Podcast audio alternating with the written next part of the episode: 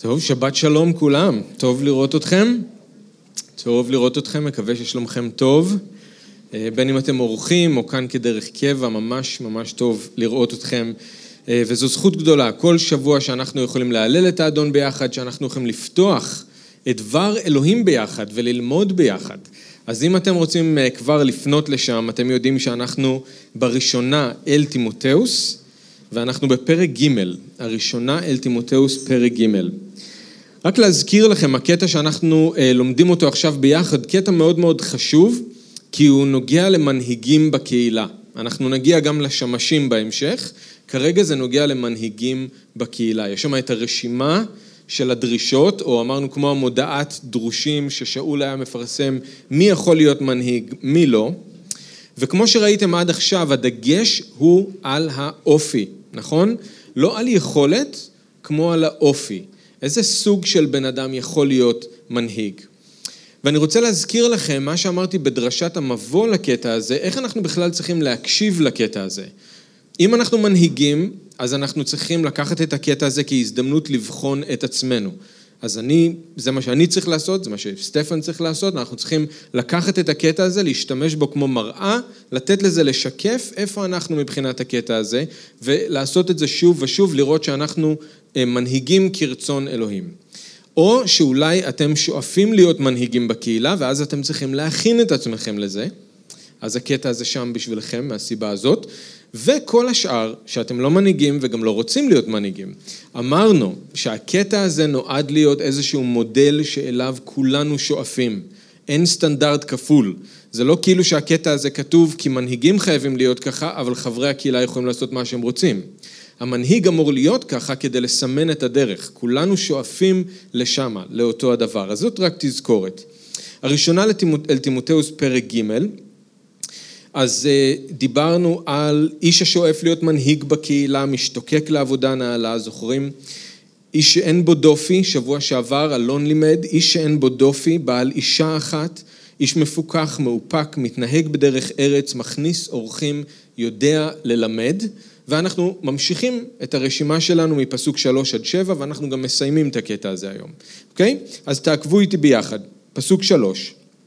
לא מתמכר ליין, לא בעל אגרוף, אלא אדם הנוהג בסובלנות, לא נמהר לריב ולא רודף כסף, אדם שמנהיג היטב את ביתו שלו ובניו נשמעים לו במלוא דרך ארץ, הרי אם לא ידע איש לנהל את ביתו שלו, כיצד יוכל לדאוג לקהילת אלוהים? ואל יהא צעיר באמונה, פן יתייהר ויפול בדין השטן. הוא צריך גם לשם טוב בפי אלה שבחוץ, כדי שלא יהיה לחרפה ולא ייפול בפח השטן. אז בואו נתפלל. אבא, אנחנו מודים לך על הדבר הזה שנמצא כאן שוב לפנינו, ואנחנו מבקשים כמו תמיד את הפועל של הרוח שלך בקרבנו, את הפועל של הרוח שלך בתוך הלב שלנו. אנחנו צריכים לקלוט את הזרע הטוב של הדבר שלך שבוע אחרי שבוע, ואנחנו יכולים לעשות את זה רק בעזרתך. אנחנו מתפללים שתעזור לנו עם ה... השכל שלנו מלא, מלא במחשבות שמתרוצצות בכל מיני כיוונים. תעזור לנו להתפקס, להתמקד בך, בדבר שלך. אנחנו מתפללים שתעזור לנו גם אה, להניח בצד אה, בזמן הזה את הדברים שמטרידים אותנו, את הדברים שאנחנו חוששים מפניהם, את הדברים שמחכים לנו אולי בבית לעשות אחרי האספה. אנחנו מתפללים שתעזור לנו למצוא נקודה של שקט, כדי שאנחנו נוכל באמת להיות איתך פנים מול פנים כשאנחנו שומעים את דברך ונותנים לך לדבר אלינו, נותנים לך לשנות אותנו. ואנחנו מתפללים במיוחד בשביל הקטע הזה, שתעזור לכולנו, לא משנה איפה אנחנו נמצאים מבחינת הנהגה, תעזור לכולנו לשמוע את הקטע הזה אה, באופן שיניב פרי בחיים שלנו, שנדע איך ליישם את זה. אז אנחנו מזמינים אותך לבוא להיות אדון, אנחנו רוצים שהרוח שלך תבוא ותלמד. אז אדון בוא ותהיה בקרבנו, תברך את הזמן הזה, בשם ישוע. אמן. אז אנחנו מגיעים לשלושה דברים אחרונים במודעת הדרושים הזאת של שאול, או לשלוש הנחיות אחרונות לטימותאוס, כשהוא הולך לחפש אנשים, מי מתאים להיות מנהיג. שלושה דברים. אחד, יש קו אדום. יש אנשים שאסור לשים בתפקיד הזה של ההנהגה. זה פסוק שלוש. יש קו אדום. שתיים, יש מבחן התאמה. יש דרך לבדוק אם מישהו באמת מוכן לתפקיד הזה. Okay, אוקיי? זה בפסוקים 4 ו-5, ויש סכנות בדרך, יש ממה להיזהר, פסוקים 6 ו-7. אז יש קו אדום, יש מבחן התאמה, יש סכנות. אלה שלושת הדברים האחרונים ששאול אומר כאן לגבי מנהיגים. אז אנחנו מתחילים עם קו אדום. יש אנשים שאסור לשים בתפקיד הזה של הנהגה. אז אחרי ששאול דיבר בפסוק 2, על מי המנהיג צריך להיות, עכשיו הוא שם דגש על מה אסור, מי אסור שהוא יהיה. אם בפסוק 2 הוא דיבר בכן, עכשיו הוא בעיקר מדבר בלא. אז תסתכלו בפסוק 3, לא מתמכר ליין, לא בא לגרוף, אלא האדם הנוהג בסובלנות, לא נמהר לריב, לא רודף כסף. זה קו אדום. יש אנשים שאסור לשים אותם בתפקיד הזה של הנהגה. שאול מותח כאן קו אדום מאוד ברור. אנשים כאלה, הוא בעצם אומר לטימותאוס, אתה חייב לפסול אותם מראש, אין לך מה לחשוב על זה, אין לך מה להתפלל על זה, אתה לא צריך להתייעץ עם אף אחד, יש קו אדום שאסור לחצות אותו בשום מחיר. אם הוא מכור ליין, אם הוא בא לגרוף, אם הוא נמהר לריב, אם הוא רודף כסף, הוא פסול, ואסור שהוא יהיה מנהיג. עכשיו, אם ניקח את כל מה ששאול אומר כאן, אני חושב שהתמונה היא בסופו של דבר של מישהו שהוא מסוכן מאוד לעצמו והוא מסוכן מאוד לאחרים. תשימו לב שאנחנו מקבלים פה את ההרגשה שהוא יצרי, נכון? הוא כוחני, הוא לא יכול לרסן את עצמו, הוא לא יודע איך לשים לעצמו גבולות. הבעיה היא כמובן שזה לא שהוא שותה יין, שאול בעצמו אומר בפרק ה' לטימותאוס לשתות קצת יין. אז הבעיה היא לא שהוא שותה יין, אלא שהוא מתמכר ליין. הבעיה היא לא שהוא צריך כסף כדי להתקיים, כמו כולם, אלא שהוא אוהב כסף, והוא רודף כסף. הבעיה היא לא שלפעמים מתעורר בו כעס, גם, כמו כולם, אלא שהוא נותן לכעס להוביל אותו, וזה מגיע למקומות של התפרצות של אפילו פיזית, אלימות. הבעיה היא לא שהוא נקלע לפעמים לריבים, זה יכול לקרות, או לוויכוחים. הבעיה היא שבקלות הוא נגרר לריבים. קל מאוד להצית אצלו את האש הזאת של הריבים ושל הוויכוחים, קל למשוך אותו לתוך זה. אז באופן כללי מדובר על מישהו שהוא באמת מסוכן, כי הוא בלי שליטה. גם בתאוות שלו, גם בהתנהגות שלו, בגלל זה הוא גם לא יציב והוא בלתי צפוי. יש משהו בתוכו שלא שקט, לא מרוסן, לא כנוע לאדון. אז שאול, שאול מזהיר את תימותאוס כאן שמישהו כזה בשום פנים ואופן לא יכול להיות מנהיג בקהילה. וזה, אם אתם זוכרים, בדיוק ההפך ממה שראינו בפסוק 2. המנהיג צריך להיות מישהו מאופק, מפוכח, מתנהג בדרך ארץ, וכאן בדיוק ההפך, מישהו שהוא לא מאופק, לא מפוכח, לא מתנהג בדרך ארץ. במשלי כ"ה 28 כתוב ככה: עיר פרוצה אין חומה, איש אשר אין מעצור לרוחו. מישהו שלא יודע לשלוט על עצמו, שלא יודע לשים לעצמו גבולות, הוא כמו עיר שאיבדה את ההגנה שלה. היא פרוצה לחלוטין, אין שום בקרה על מי שנכנס ומי שיוצא. וזה נכון לגבי החיים של כל אחד מאיתנו, אם אנחנו לא יודעים איך לרסן את עצמנו, אם התאוות שלנו שולטות בנו, אנחנו הופכים להיות כמו עיר פרוצה שהיא בלי הגנה. אנחנו מסוכנים לעצמנו, אנחנו מסוכנים לאנשים אחרים. זה נכון לגבי הבתים ולגבי המשפחות שלנו. אם יש לנו משפחה ואנחנו מתנהגים בצורה כזאת, הבית הופך להיות מקום פרוץ, בלי הגנה. וזה נכון גם לגבי הקהילה והמנהיגים שבה, אז לא רק הם עצמם, אלא כל הקהילה הופכת להיות כזאת שהיא פרוצה. הם הופכים את כל הקהילה להיות עיר פרוצה ללא חומה. איפה שיש מנהיגים כאלה, הקהילה מפסיקה להיות מקום בטוח. אין שם גבולות, אין שם הגנה. בגלל זה כתוב במשלי ט"ז 32, טוב ערך אפיים מגיבור ומושל ברוחו מלוכד עיר. עדיף איש פחות מוכשר, אבל שיודע למשול בעצמו.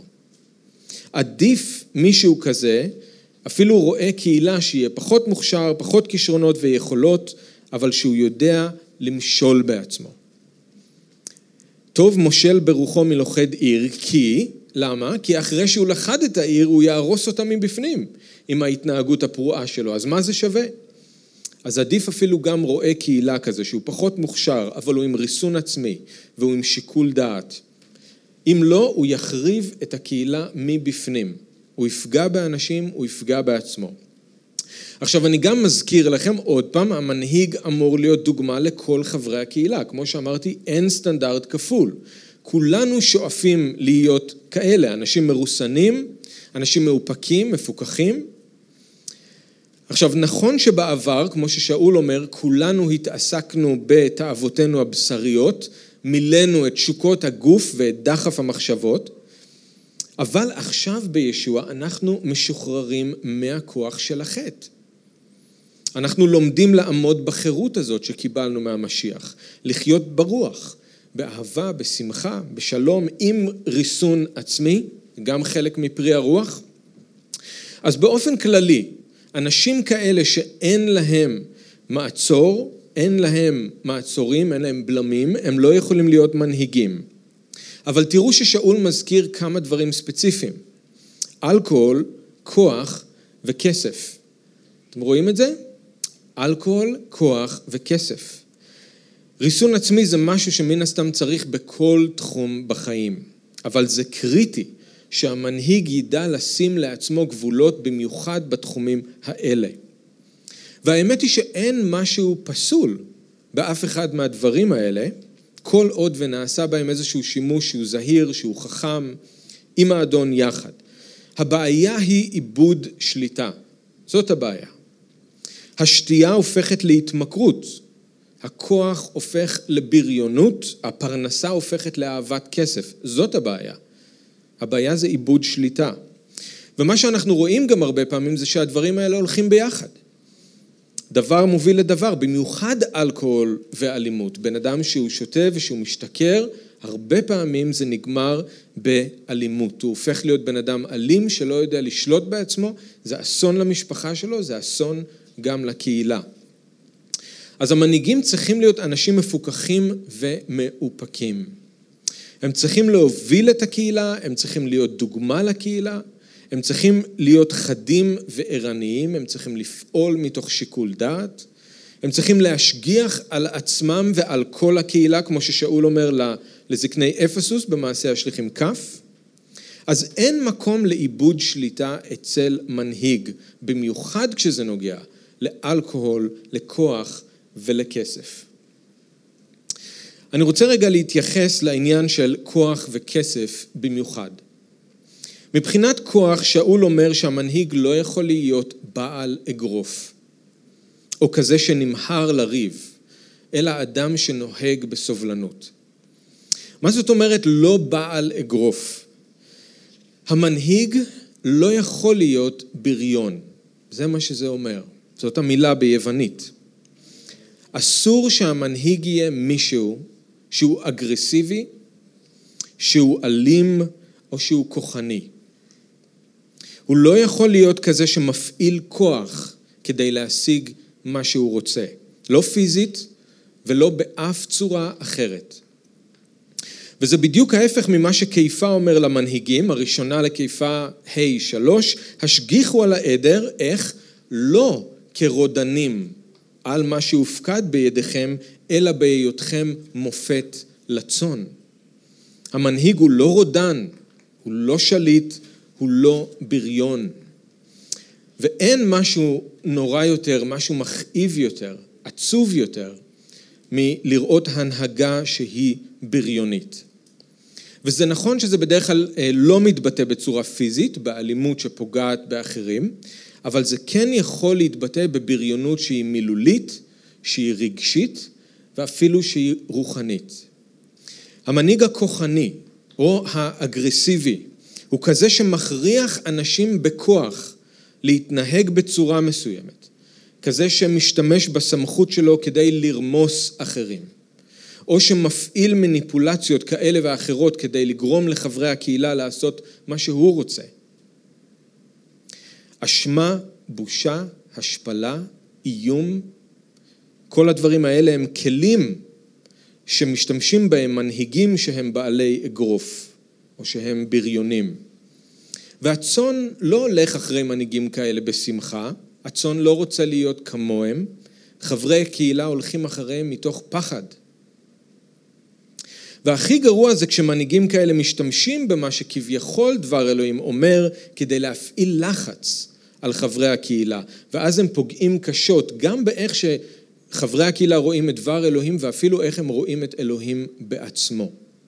למשל, ואני חוסך מכם, מכם את הרשימה הארוכה מאוד שלצערי נחשפתי, נחשפתי אליה במשך השנים ולא נכנס לפרטים, אבל באופן כללי. הם יכולים להשתמש בדבר אלוהים כדי ללחוץ על חברי קהילה לתת כסף, ואז לגרום להם להרגיש אשמים אם הם לא נותנים. הם יכולים להשתמש בדבר אלוהים כדי לדחוף אנשים להתחתן אפילו אם הם מרגישים לא מוכנים. הם יכולים להשתמש בדבר אלוהים כדי להכריח אנשים לשרת, אפילו אם זה לא מה שנוח לאותם אנשים לעשות. יש עוד הרבה מאוד דוגמאות לאיך מנהיגים משתמשים בכוח כדי להשיג את מה שהם רוצים, איך הם מפעילים כוח כדי להכריח אנשים לעשות מה שהם חושבים שצריך לעשות. אבל זאת בריונות רוחנית וזאת מניפולציה, וזאת הנהגה כוחנית. הנהגה שהיא בעלת אגרוף. ולצערי הרבה מאמינים נפגעו ועדיין נפגעים ממנהיגים כאלה, ולפעמים הפצעים הם כל כך עמוקים, שהם אף פעם לא לגמרי מחלימים מזה. תקשיבו איך אלוהים גוער ברועים שהיו בישראל בימים של יחזקאל. אני קורא מיחזקאל ל"ד, 34. כה אמר אדוני אלוהים, הוי רועי ישראל אשר יהיו רואים אותם. הלא הצאן יראו הרועים? את החלב תאכלו, את הצמר תלבשו, הבריאה תזבחו, הצאן לא תראו, את הנחלות לא חיזקתם, את החולה לא ריפיתם, לנשברת לא חבשתם, את הנידחת לא השבתם ואת העובדת לא ביקשתם, ותקשיבו מה הוא אומר בסוף, ובחוזקה רדיתם אותם, ובפרך. בחוזקה רדיתם אותם, ובפרך. אלה היו הרועים בישראל בימים של יחזקאל. הרועים ניצלו את הצאן למטרות שלהם, והם רדו בהם בחוזקה, והם רדו בהם בפרך. זאת בריונות. זאת בריונות. ואסור לעולם לאפשר לבריון להפוך להיות מנהיג. אסור. מה ההפך מבריון וממישהו שנמהר לריב? אז שאול אומר, אדם שנוהג בסובלנות. במקום שמנהיג יהיה רודן, ובמקום שהוא ישתמש בכוח שלו כדי להשיג את מה שהוא רוצה, שאול אומר, הוא צריך להיות אדם סובלני. ותשימו לב שמתורגם כאן סובלנות, לא סבלנות, וזה נכון. הכוונה כאן במילה היוונית היא באמת לזה, לא מדובר על סבלנות במובן של אורך רוח והיכולת לחכות ולסבול, אלא סובלנות כלפי אחרים. זאת אומרת, המנהיג צריך להיות אדם שלא רומס אחרים בכוח כדי להשיג את מה שהוא רוצה, אלא אדם שיודע לוותר, לנהוג בעדינות, לנהוג באדיבות. כזה שיודע לעשות מקום לאחרים, יודע להכיל אחרים.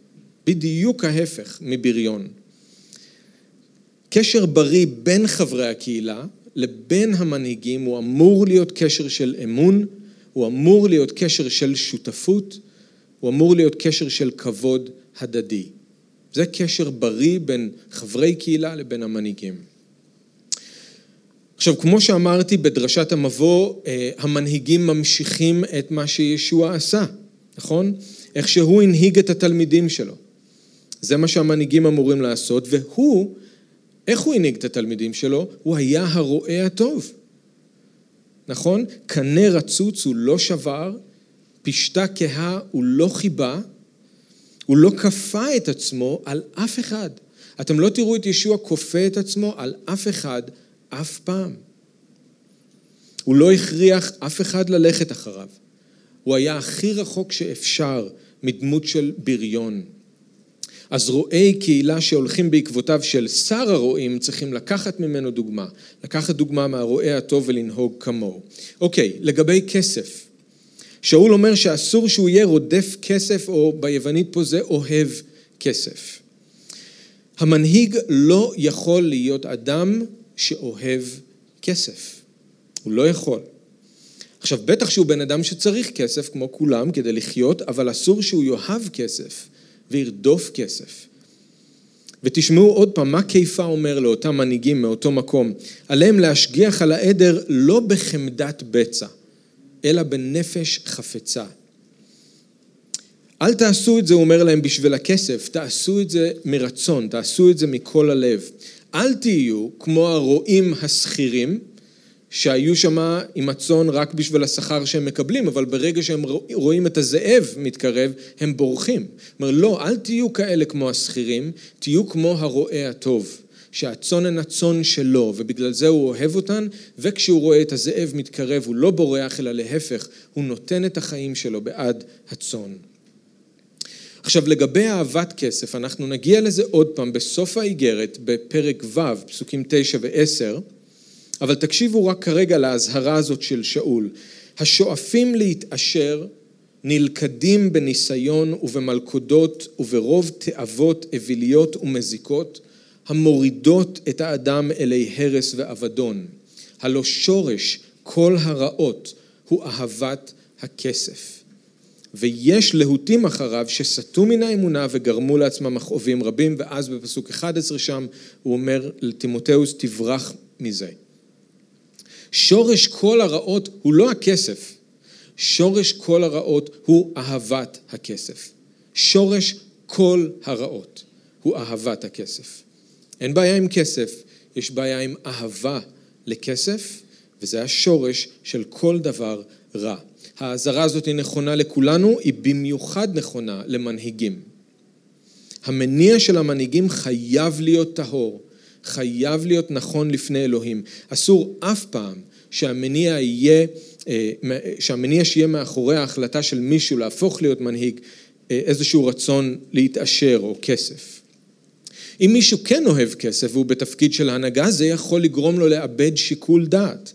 או להעדיף אנשים מסוימים על פני אנשים אחרים, או לקבל החלטות שלא לפי הדרך של האדון. כתוב לנו בדברים ט"ז, השוחד יעבר עיני חכמים ויסלף דברי צדיקים. אסור שיקרה מצב שבו אפשר לקנות את המנהיג. אסור. אם מישהו אוהב כסף, זה יכול לקרות, ואז זה מסוכן. מי שרוצה להיות מנהיג, אסור שהוא יאהב כסף. אוקיי, אז יש קו אדום, יש אנשים שבשום אופן אסור לשים אותם בתפקיד הזה של הנהגה. הם מסוכנים לעצמם, הם מסוכנים לאחרים, הם יהרסו את הקהילה. הדבר הבא ששאול אומר לטימותאוס זה שיש מבחן, יש דרך לבדוק. איך יודעים אם בן אדם הוא מוכן לתפקיד הזה של הנהגה? זה בפסוקים 4 ו-5. אדם שמנהיג היטב את ביתו שלו, ובניו נשמעים לו במלוא דרך ארץ. הרי אם לא ידע איש לנהל את ביתו שלו, כיצד יוכל לדאוג לקהילת אלוהים? תימותאוס, אם אתה רוצה להיות בטוח, אם מישהו מוכן להנהיג קהילה, תעשה אצלו ביקור פתע בבית. זה מה ששאול אומר. תראה מה המצב שם. שב עם אשתו, תדבר עם אשתו, תשאל אותה איך הזוגיות שלהם, איך הוא כבעל, ואז תעשה שיחה עם הילדים ותבדוק איך הוא כאבא. שאול נותן כאן לטימותאוס את המבחן האולטימטיבי שמראה אם מישהו מוכן או לא מוכן להיות מנהיג בקהילה. מבחן פשוט מאוד, אבל קריטי, ולצערי גם מבחן שלרוב מתעלמים ממנו. מבחן פשוט מאוד אבל קריטי. הבית מקביל לקהילה, הקהילה מקבילה לבית, היכולת של האיש להנהיג את הבית שלו כבעל וכאבא משקפת את היכולת שלו להיות מנהיג בקהילה. אם הוא לא מצליח להנהיג את הבית שלו, הוא לא יוכל להיות מנהיג בבית של אלוהים. מה שקורה אצלו בבית, זה בסוף מה שיהיה גם בקהילה. והדגש, תשימו לב, הוא על הילדים במקרה הזה. האם הילדים שלו נשמעים לו בכל דרך ארץ? האם הוא דוגמה בשבילהם? האם הם הולכים אחריו? אם אתם זוכרים בפסוק 2, שאול כבר הזכיר את הבית של המנהיג, הוא אמר שהוא צריך להיות בעל אישה אחת והוא צריך להיות מכניס אורחים.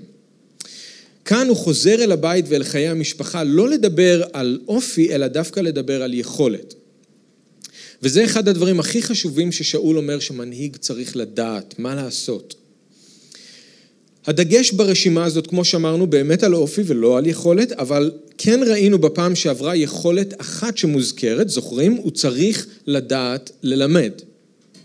אז כאן אנחנו מגיעים ליכולת השנייה שמוזכרת בקטע הזה, וזה שהוא צריך לדעת להנהיג או לנהל. אדם שמנהיג היטב את ביתו שלו, אם לא ידע איש לנהל את ביתו שלו, כיצד יוכל לדאוג לקהילת אלוהים. המילה להנהיג או לנהל היא אותה מילה כאן ביוונית, המשמעות שלה זה לעמוד מקדימה, או ללכת מקדימה, לפני כולם. וזה כולל גם להנהיג ולהוביל ולנהל. אבל זה אולי הדבר הכי בולט במנהיג. המנהיגים הם אלה שהולכים בראש, הם אלה שהולכים לפני כולם, כדי להראות את הדרך וכדי לשמור על הצאן מכל סכנה שאורבת להם שם. אז כן, המנהיג לא יכול להיות מישהו שהוא אגרסיבי, הוא לא יכול להיות בריון, הוא צריך להיות סובלני והוא צריך להיות רגיש, אבל יחד עם זאת, הוא חייב להיות מסוגל לצעוד בראש לפני כולם ולהוביל. אם הוא רגיש והוא סובלני, אבל הוא מאחורה, אז הוא לא מנהיג. יכול להיות לו האופי, אבל אם הוא מאחורה, אז הוא לא מנהיג. ואם נחבר את זה עם היכולת ללמד, המנהיגים מובילים באמצעות דבר אלוהים. הם מראים לאחרים את הדרך באמצעות דבר אלוהים, הם מגינים על הקהילה באמצעות דבר אלוהים. אז המנהיגים חייבים לדעת איך ללמד, כי ככה הם מנהיגים, באמצעות דבר אלוהים.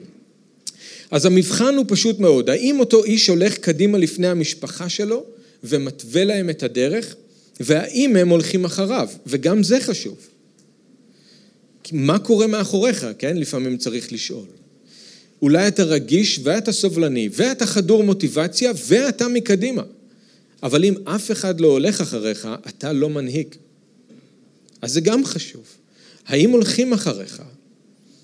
אז האופי הוא קריטי, ושאול באמת מתמקד בזה, אבל תשימו לב, שתי יכולות שבלעדיהן איש לא יכול להיות מנהיג בקהילה. הוא צריך לדעת ללמד, הוא צריך לדעת להוביל. הוא צריך לדעת להוביל באמצעות דבר אלוהים. זה החיבור של שני הדברים האלה ביחד. הדרך לדעת אם הוא מוכן לתפקיד, לבדוק מה קורה אצלו בבית. עכשיו תראו, חוץ מלהנהיג ולנהל, יש עוד משהו ששאול אומר שהמנהיג צריך לדעת לעשות, וזה לדאוג לקהילת אלוהים. רואים את זה? כיצד יוכל לדאוג לקהילת אלוהים? עכשיו המילה לדאוג היא שונה מלנהל והיא שונה מלהנהיג. הכוונה כאן היא להשגיח מקרוב, לא להזניח, לתת את מלוא תשומת הלב למשהו או למישהו. המילה הזאת, מעניין, זו אותה מילה שלוקאס משתמש בה כשהוא מתאר את השומרוני הטוב ואיך שהוא מטפל באותו אחד שמוטל שם בדרך. כשהוא אומר שהוא דואג לו, הוא מטפל בו, זאת המילה. וכשהוא אומר לבעל הפונדק לטפל בו, דאג לו אתה, זאת המילה. אז משתמשים במילה הזאת גם בעולם הרפואי, וזה לא מפתיע שלוקאס השתמש בזה, הוא היה הרי רופא. אבל הרעיון הוא לא לעזוב את המטופל לרגע, לבדוק שהוא בסדר, להחליף לו תחבושות כמה שצריך, למדוד חום, לסדר לו את המיטה, לעזור לו, כן? להביא לו מים לשתות. זאת התמונה. אז נכון שהמנהיג צריך להוביל, אבל הוא לא אחד שהולך קדימה ומנותק מהקהילה. זאת לא התמונה, הוא צריך לדעת לדאוג לקהילת אלוהים. זאת אומרת להשגיח מקרוב, לטפל, לבדוק, להעניק תשומת לב, להשקיע, זה מה שזה אומר. המנהיגים לא יכולים להזניח, הם לא יכולים להתעלם, הם לא יכולים להיות אדישים. הם חייבים כל הזמן להיות שם בשביל חברי הקהילה, הם צריכים כל הזמן להיות עם אצבע על הדופק, לדעת מה הצרכים של חברי הקהילה ואיך אפשר לעזור להם ולעשות מה שאפשר בשבילם. אז המבחן האולטימטיבי, איך אפשר לבדוק אם מישהו מוכן, לבדוק אם הוא מצליח להנהיג את הבית שלו. עכשיו, רק שתי, שאלות, שתי הבהרות בעניין הזה, כי עולות בדרך כלל שתי שאלות אה, כשנוגעים בנקודה הזאת. דבר ראשון, מה, ונגענו בזה קצת פעם קודמת, אז אני לא מרחיב, אבל מה אם מישהו לא נשוי, ובמקרה הזה אפשר להוסיף גם לא עם ילדים, אוקיי? מה אם הוא נשוי ואין לו ילדים, או מה אם הוא לא נשוי ו, וגם אין ילדים. אז כמו שאלון אמר בפעם הקודמת, הדגש שמה הוא על אישה אחת, לא על זה שהוא חייב להיות נשוי, אלא אם הוא נשוי, האישה חייבת להיות אישה אחת. כאן שוב, הדגש הוא לא על שחייבים להיות לו ילדים, אבל אם יש לו ילדים, הם צריכים להיות כאלה שנשמעים לו בכל דרך ארץ. אז זה לא פוסל מישהו מלהיות מנהיג אם אין לו אישה וילדים. ואלון הזכיר את זה, ישוע, שאול, אולי אפילו גם תימותאוס בעצמו. כמו שאתם יודעים, גם אני נכנס בקטגוריה הזאת, אלוהים קרא אותי לשרת אה, אותו כרווק, לא משפחה. אני לא נכנס בקטגוריה הזאת של ישוע ושאול ותימותאוס, אני לא שם את עצמי איתם מהבחינה של איפה שהם, מי שהם, אבל כן כרווק ללא משפחה. אז כן זה אפשרי בהחלט, אבל זה כן מציב אתגר מסוים, ואני מכיר בזה, זה מציב אתגר מסוים בפני הקהילה, כי קשה יותר לבחון את היכולת של מישהו ללא משפחה להנהיג אחרים או לדאוג לאחרים. ואז אולי באמת כשזה מגיע למבחן הזה ומישהו לא נשוי או בלי ילדים, צריך למצוא דרך אחרת. אולי צריך לבדוק את מקום העבודה הקודם שלו, אולי לדבר עם המשפחה המורחבת. הרעיון הוא לראות איך הוא מתנהל עם אנשים אחרים שנמצאים תחת האחריות שלו. זה מה שמנסים להבין במבחן הזה. אז זאת לא הדרך היחידה לבדוק אם מישהו אה, בשל להנהגה, ואם מישהו לא נשוי או בלי ילדים זה לא פוסל אותו מלהיות מנהיג, אבל אם מישהו נשוי ויש לו משפחה, זה המבחן האולטימטיבי שחושף אם יש לו את זה או אין לו את זה, אם הוא בשל או לא. דבר נוסף, מתי מגיע הרגע שצריך להסיר מישהו מתפקיד של הנהגה לפי הקריטריון הזה? אז כמו עם כל הרשימה הזאת, ואמרנו את זה כבר, מצד אחד אסור להתעלם ממה שכתוב כאן, והרשימה הזאת היא מאוד מחמירה, זה נכון, אבל מצד שני צריך איזון. אני חוזר למה שאמרתי במבוא הזה, עוד פעם, במבוא לחלק הזה, אף מנהיג הוא לא מושלם, אף משפחה היא לא מושלמת. אז לא מדובר כאן על בעל ואישה שלעולם לא מתווכחים, או לעולם לא רבים, או שמרד גיל הנעורים באורח פלא פוסח על הילדים שלהם, או שאין משברים אף פעם. לא על זה מדובר. מה שמדובר כאן זה על זה שבאופן רחב, באופן כללי, איך הבית מתנהל. לא צריך להסתכל על זה נקודתית, כי יהיו משברים ויהיו קשיים, אבל באופן רחב, באופן כללי, האם הבית הזה בדרך כלל מתנהל בצורה מסודרת? האם האיש הזה באופן כללי יכול להנהיג את הבית שלו בדרך נכונה? אז לא צריך לפסול מישהו כי משהו נקודתי קרה או קורה. מה שפוסל מישהו זה אם הבית מתאפיין באורח קבע, אה, באי סדר, בחוסר משמעת של הילדים, בריבים וויכוחים, בהתנהלות כלכלית לא נכונה. זה, זה שמאפ... האם זה מה שמאפיין את הבית? האם זה מה שמאפיין את הבן אדם, את המשפחה? אז אנשים שלא יכולים להנהיג את הבית שלהם לא יכולים להנהיג את הקהילה.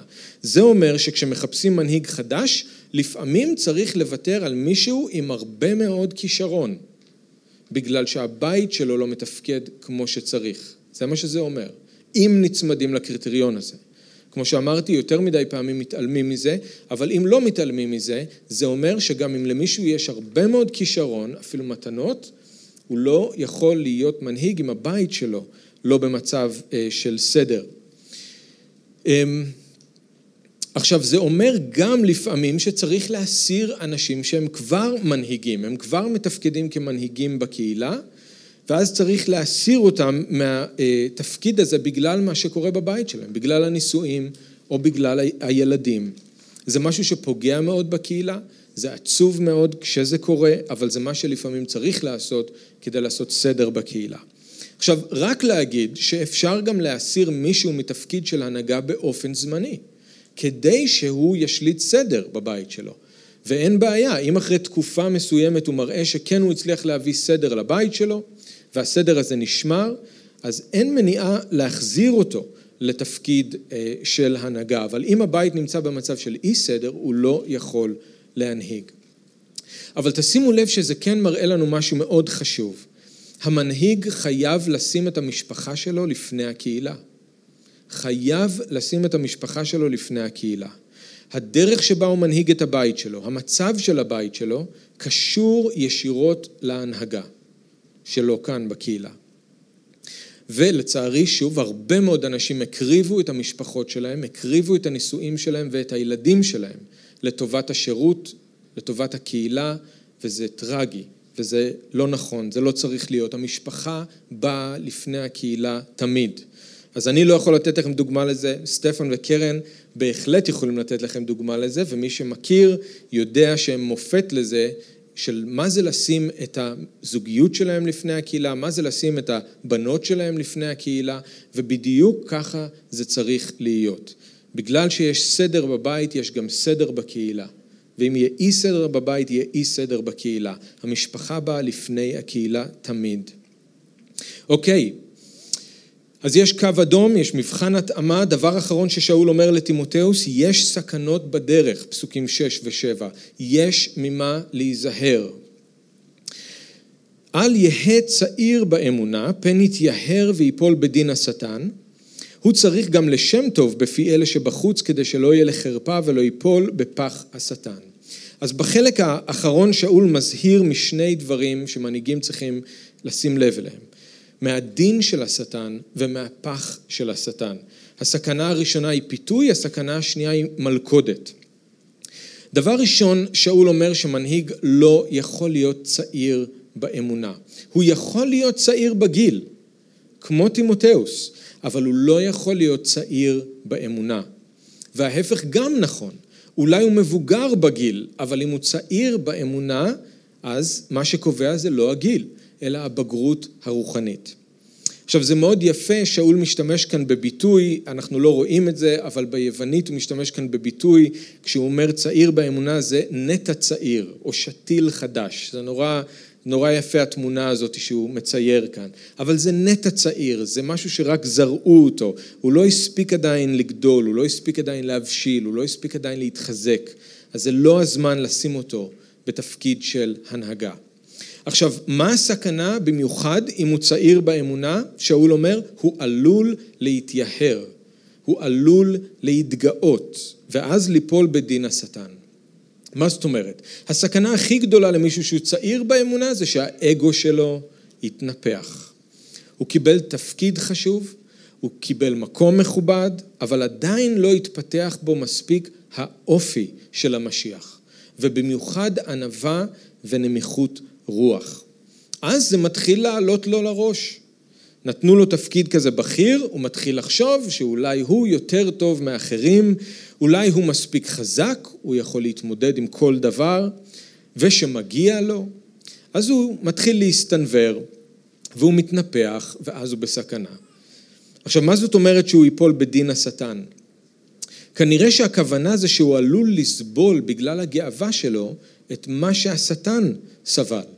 זוכרים שבגלל שהוא התגאה הוא הושלך מהשמיים, הוא איבד את המעמד הרם שהיה לו? אז זה לא אומר שאותו אדם יאבד את הישועה שלו ויצטרף לשטן בגיהנום, זה אומר שהוא יושלך למטה ויאבד את המעמד שלו, כמו שקרה לשטן. וזה יכאב מאוד, הנפילה הזאת תהיה קשה והוא יסבול. אבל זה בדיוק מה שישוע לימד. כל המרומם את עצמו יושפל, אבל המשפיל את עצמו ירומם. ובספר משלי יש פסוק מאוד יפה שאומר, לפני שבר יגבל לב איש, ולפני כבוד ענווה.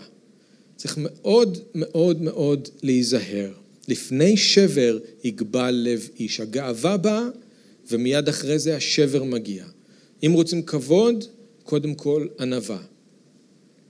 אני יכול להגיד לכם מהחיים שלי, לא, אף אחד לא מינה אותי בתור מאמין צעיר להיות רועה קהילה, אבל נתנו לי להיות מדריך נוער, כשהייתי רק שנה וחצי באמונה. זה היה מוקדם מדי, זה לא היה נכון, אני בעצמי עדיין ניסיתי להבין מה זה אומר להתהלך עם האדון, אני מנסה לקרוא את הכתובים, מנסה להבין, אני הייתי בתהליך של גדילה, אני הייתי נטע צעיר, רק התחלתי. זה לא היה נכון לשים עליי כזאת אחריות כשאני רק שנה וחצי באדון, לתת לי להוביל קבוצת נוער, זה לא היה טוב בשבילי, זה לא היה טוב בשבילם. אז זה לא נכון לשים מישהו בתפקיד של הנהגה כשהוא צעיר באמונה. עכשיו, קשה לתת איזשהו מספר מדויק, אני לא אומר שזה גם איזשהו מספר קסם, אבל אני הייתי אומר שמשהו כמו בשלוש שנים הראשונות של הבן אדם כשהוא בא לאמונה, הוא רק בתחילת הדרך, הוא לא צריך לעשות שום דבר גדול, בטח שלא להנהיג. בשלוש שנים הראשונות זה זמן פשוט מאוד לקרוא את הכתובים, להבין את האמונה, לגדול באדון, להקשיב לדרשות, להצטרף לקבוצה קטנה, ללמוד טוב את יסודות האמונה, לתרגל את מה שישוע ציווה בחיי היום-יום, לחלק את העדות שלו או שלה עם אחרים, זה כל מה שצריך לקרות בשלוש שנים הראשונות. לא צריך לקרות הרבה יותר מזה, בכלל. השלוש שנים הראשונות זה לשים יסודות, כדי שאחרי זה יהיה אפשר לבנות טוב, יהיה אפשר לבנות גבוה, וזה יישאר. אבל לא צריך לקפוץ יותר מדי גבוה, אפשר לשרת בקהילה, אפשר לעזור, אבל לא להיות במקום של הנהגה. לא להיות במקום של אחריות על אחרים או הובלה של אחרים. ואני אומר לכם, הרבה מאוד נזק נגרם למאמינים בגלל ששמו אותם בתפקיד לפני שהם היו מוכנים. נזק להם, נזק לאלה שגם תחתיהם. דבר שני ואחרון ששאול מזהיר מפניו, המנהיג צריך שיהיה לו שם טוב עם אלה שבחוץ, עם אלה שאינם מאמינים. למה? מה הסכנה? אז שוב אתם רואים שהשטן מופיע, זה מעניין, כי יש לנו כאן איזושהי תמונה של אולי מלחמה רוחנית שמנהיגים צריכים להתמודד איתה. אבל השטן פה עוד פעם מופיע, הפעם זה לא פסיבי אלא אקטיבי, הוא בעצמו מחפש לטמון מלכודות למנהיגים. ואחת הדרכים העיקריות שהוא עושה את זה, זה דווקא מחוץ לקהילה. הוא מחפש דרכים לגרום למנהיגים להתנהג בצורה לא ראויה, כדי שיצא להם שם רע, כדי שיצא לאדון שם רע בגלל זה, ושם רע למאמינים, ושם רע לקהילה. זה גם יבייש את המנהיג, גם יבייש את חברי הקהילה, וגם ירחיק לא מאמינים מהבשורה. השטן פועל כל הזמן כדי להפיל את כולם בפח. זה אנחנו יודעים. אויב נפשנו משוטט כאריה שאוהג, מחפש לו את מי לטרוף, אבל הוא משקיע את מירב המאמצים שלו בלהפיל בפח מנהיגים. ותקשיבו, הוא רוצה שזה יהיה כמה שיותר פומבי וכמה שיותר מביך, כדי שהפגיעה תהיה כמה שיותר קשה. זה מה שהשטן רוצה. זאת המלכודת ומזה חייבים להיזהר. השטן יודע איזה כוח יש למנהיג. הכה את הרועה ותפוצנה הצאן. בגלל זה אנחנו המנהיגים חייבים את התפילות של כולכם. השטן שם אותנו למטרה, הוא שם את כולכם למטרה, זה נכון, אבל הוא שם אותנו למטרה במיוחד כדי שהוא יוכל להביא בושה לאדון ובושה לקהילה ובושה לבשורה. הוא רוצה יותר מהכל שמנהיגים ייפלו בפח ושזה יהיה כמה שיותר פומבי וכמה שיותר מביך, וזה כל כך כואב לראות בכל רחבי העולם כמה מנהיגים נופלים בפח של השטן. ואז איזה בושה באינטרנט, בטלוויזיה, וכל אלה שהם לא מאמינים והם מתנגדים לאמונה, הם חוגגים, השטן חוגג, וזה, ולא עוזבים את זה, זה לא יורד מהכותרות, כולם רוצים לדבר על איך המנהיג הזה נפל, ועוד מנהיג נפל, ועוד מנהיג נפל, וזה עושה כזה נזק. לקהילה ולבשורה ולעבודת האדון. אז תתפללו בשבילנו. צריך לזכור, רק להגיד גם שההפך הוא נכון אה, באותה מידה. אם למנהיג יש שם טוב בקרב לא מאמינים, אם מכירים אותו כאיש סבלני, מכירים אותו כאיש אדיב שעוזר ומשרת ונותן, אז זה נותן גיבוי לבשורה, וזה נותן פתח לעדות ולהזמין אנשים לקהילה. נותן לחברי הקהילה סיבה להתגאות במנהיגים שלהם, לא להתבייש במנהיגים שלהם. אז כמו ששם רע הורס, שם טוב יכול לבנות, וכשלמנהיג יש שם טוב עם אלה שבחוץ, זה בונה את הקהילה וזה מחזק את המאמינים. דרך אגב, אתם זוכרים במעשה השליחים ששאול רצה לבחור את תימותאוס, ללכת איתו למסעות הביסור, כתוב שהיה לו שם טוב בין האחים. אז מעניין אם זה משהו שתימותאוס נזכר בו כשהוא קרא את המילים האלה, כי זה מה שנאמר עליו, היה לו שם טוב בין האחים. אוקיי, אז עם זה אנחנו מסיימים את מודעת הדרושים למנהיג בקהילה של שאול. שלושה דברים אחרונים שראינו שיש קו אדום, יש אנשים שבשום אופן אסור שהם יהיו מנהיגים, יש מבחן התאמה, יש דרך לבדוק אם מישהו מוכן להיות מנהיג, ויש סכנות בדרך, יש ממה להיזהר. אז בואו נתפלל אה, ביחד, נבקש מאדון חסד על כולנו, כי זה נוגע לכולנו, וחסד על אלה שהם בתפקיד של הנהגה. כן, אז אדון יקר, אנחנו מודים לך שאתה מדריך אותנו באמצעות הדבר שלך ומזהיר אותנו ואומר לנו גם את האמת. אנחנו מודים לך על זה. אנחנו מודים לך שלא השארת אותנו בלי הכלים איך לעשות סדר בחיים שלנו, איך לעשות סדר בקהילה. אנחנו מודים לך שאתה פוקח את העיניים שלנו גם לראות את המלכודות שטמונות לנו בדרך. אבא, אנחנו מבקשים שאתה תעזור לנו להיות נאמנים. אני מבקש שחברי הקהילה יתפללו בשביל המנהיגים שלהם, ואני מתפלל בשבילנו המנהיגים, ומנהיגים בכלל ברחבי הארץ והעולם, שאתה תשמור אותנו ממכשול. שאתה תשמור אותנו, שיהיה לנו שם טוב עם אלה שבחוץ. שאנחנו נהיה חזקים, שאנחנו נהיה ערניים, מאופקים, מפוקחים. אנחנו מתפללים שאתה תלמד אותנו איך להנהיג את הצאן שלך בדרך שמכבדת אותך. לא כרודנים על מה שהופקד בידינו, אלא להיות מופת לצאן. אנחנו רוצים, אדון, לשמח את הלב שלך, גם כמנהיגים, גם כחברי קהילה.